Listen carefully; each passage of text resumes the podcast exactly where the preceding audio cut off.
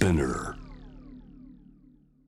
ここからは時代を打つニュースなキーワードをあなたの記憶にファイリング。ケースファイル。今週はソーシャル経済メディアニュースピックスとのコラボです。海外で活躍するニュースピックスのプロピッカーにお話を伺います。今回はニューヨークにあるマウントサイナイ医科大学精神科の助教授。同大学の救急外来に勤務している松木隆さんにアメリカでの心のケアについてのお話、えー、伺います。松木さんニューヨークとニュージャージーに個人オフィスも開設しておりまして外来で来る方日本の方アメリカの方半々ぐらいだそうです。ではまずは松木さんが行っている心のケアどんなことなんでしょうか？オンライン診療に関しては、えー、もう米国では以前からだいぶ一般的になってまして、まあ、特に広い国ですので、医療過疎地などで、特に精神科医がなかなかいないような地域を対象に、えー、以前からかなり普及はしていました。まあ、ビデオ通話を使った診療ですけれども、え通常と同じように薬の、え処方もできますし、対面診療と全く同じように受診していただけるという感じですね。具体的なケアとしては、まず一つが心理カウンセリングですね。アメリカ、まあ、米国では、えー、サイコセラピーというふうに呼ばれます。対話を使った、言葉を使った治療ですね。これ非常にあの時間をあのゆったり取らなきゃいけないためになかなか日本ではあまり普及がまだされてないんですけども、えー、1回45分で、まあ、週1回以上の頻度で行うことが基本です。まあ、それを最低でも半年ぐらい続ける形ですかね。もちろん薬の処方も、あの、医師として行うこともありますけれども、まあ、あくまで本当に必要な方だけに必要最小量、えー、最低限の種類を処方しています。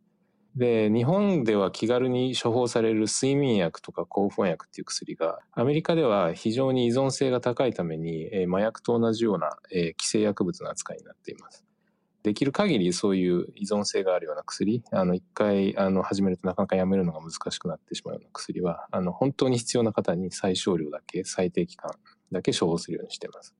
で、患者さんの割合としては、薬の処方のみの方が3分の1、サイコセラピー、まあカウンセリングのみの方が3分の1。で、えっと、薬の処方とサイコセラピー両方行っている方が3分の1。まあ、それぞれあの3分の1ぐらいの割合で診療しています。あの、もちろん症状が重い方はやっぱり薬を使わないとなかなか回復しないこともあるので、薬は使いますけれども。まあ、精神科の薬ってあくまでこう、えー、杖みたいなイメージですかね。まあ、具合が悪い時に回復、まあ、一人で歩けるようになるためのあくまで道具みたいなもので、サイコセラピーっていうのはどっちかっていうと、こう、えー、リハビリみたいな感じ。例えば足を怪我して、一人で歩けない状態。まあ最初は薬という杖を使って、の力を借りて少しずつ歩く練習をして、症状が良くなって一人で歩けるようになれば杖はいらなくなると。まあそういうイメージですかね。というこの薬の処方一つとっても日本とは違うえー、アメリカの状況のお話ありました。あのー、カウンセリングに来る方、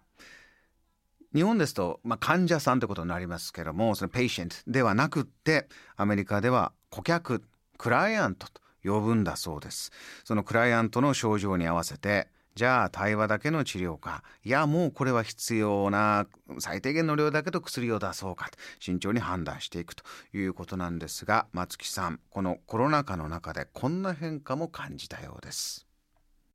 今回のコロナで非常に特徴的なのが、今まで非常に活動的で外交的で、まあ、非常にエネルギッシュな感じで、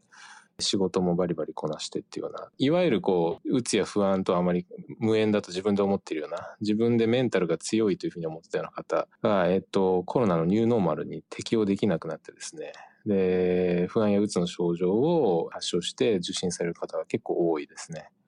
まあ特にそういう活動的な人や外向的な人は今求められているソーシャルディスタンシングとか在宅勤務とかあるいはまあリモートラーニングみたいな状況というのは非常にストレスになる。一方で、えー、コロナの前、コロナが流行る前に、あの、なんとなく社会で生きにくさを感じてた人、で、それで、まあ、うつや不安症状があった人が、逆にコロナの状況に非常に上手に適応して、逆に元気になって、活躍しているケースもあったり、まあ本当人間とわからない問題だと思いますけども、心の健康、メンタルヘルスにとっては、いわゆる心の強さというよりも、柔軟性とか適応力の方が大事だなっていうのを改めて感じました。強くて硬いものっていうのは折れやすいですけども、柔らかくてしなやかなもの折れにくいっ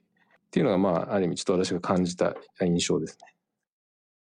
いろんな方大勢ご覧になっているという中でのお話でしたが、日本とやはり違うのはこのカウンセリングにかかるということが日常的にあるというところがやはりニューヨークと日本東京と大きく違うんだそうです。僕ら確かに映画などでもこういうシーンが出てきますよね。生活の中で夫婦の問題カウンセラーに聞くとよく見ますけれども。特に例えばそういういわゆるインテリと呼ばれるような頭をよく使う方。でそういう方富裕層にも多いですけれどもね。そういう方たちが、えー、一つの、まあ、ステータスとしてスポーツジムでパーソナルトレーナーをつけるように自分の、えー、個人的なカウンセラーをつけるというような習慣も見られるということであります。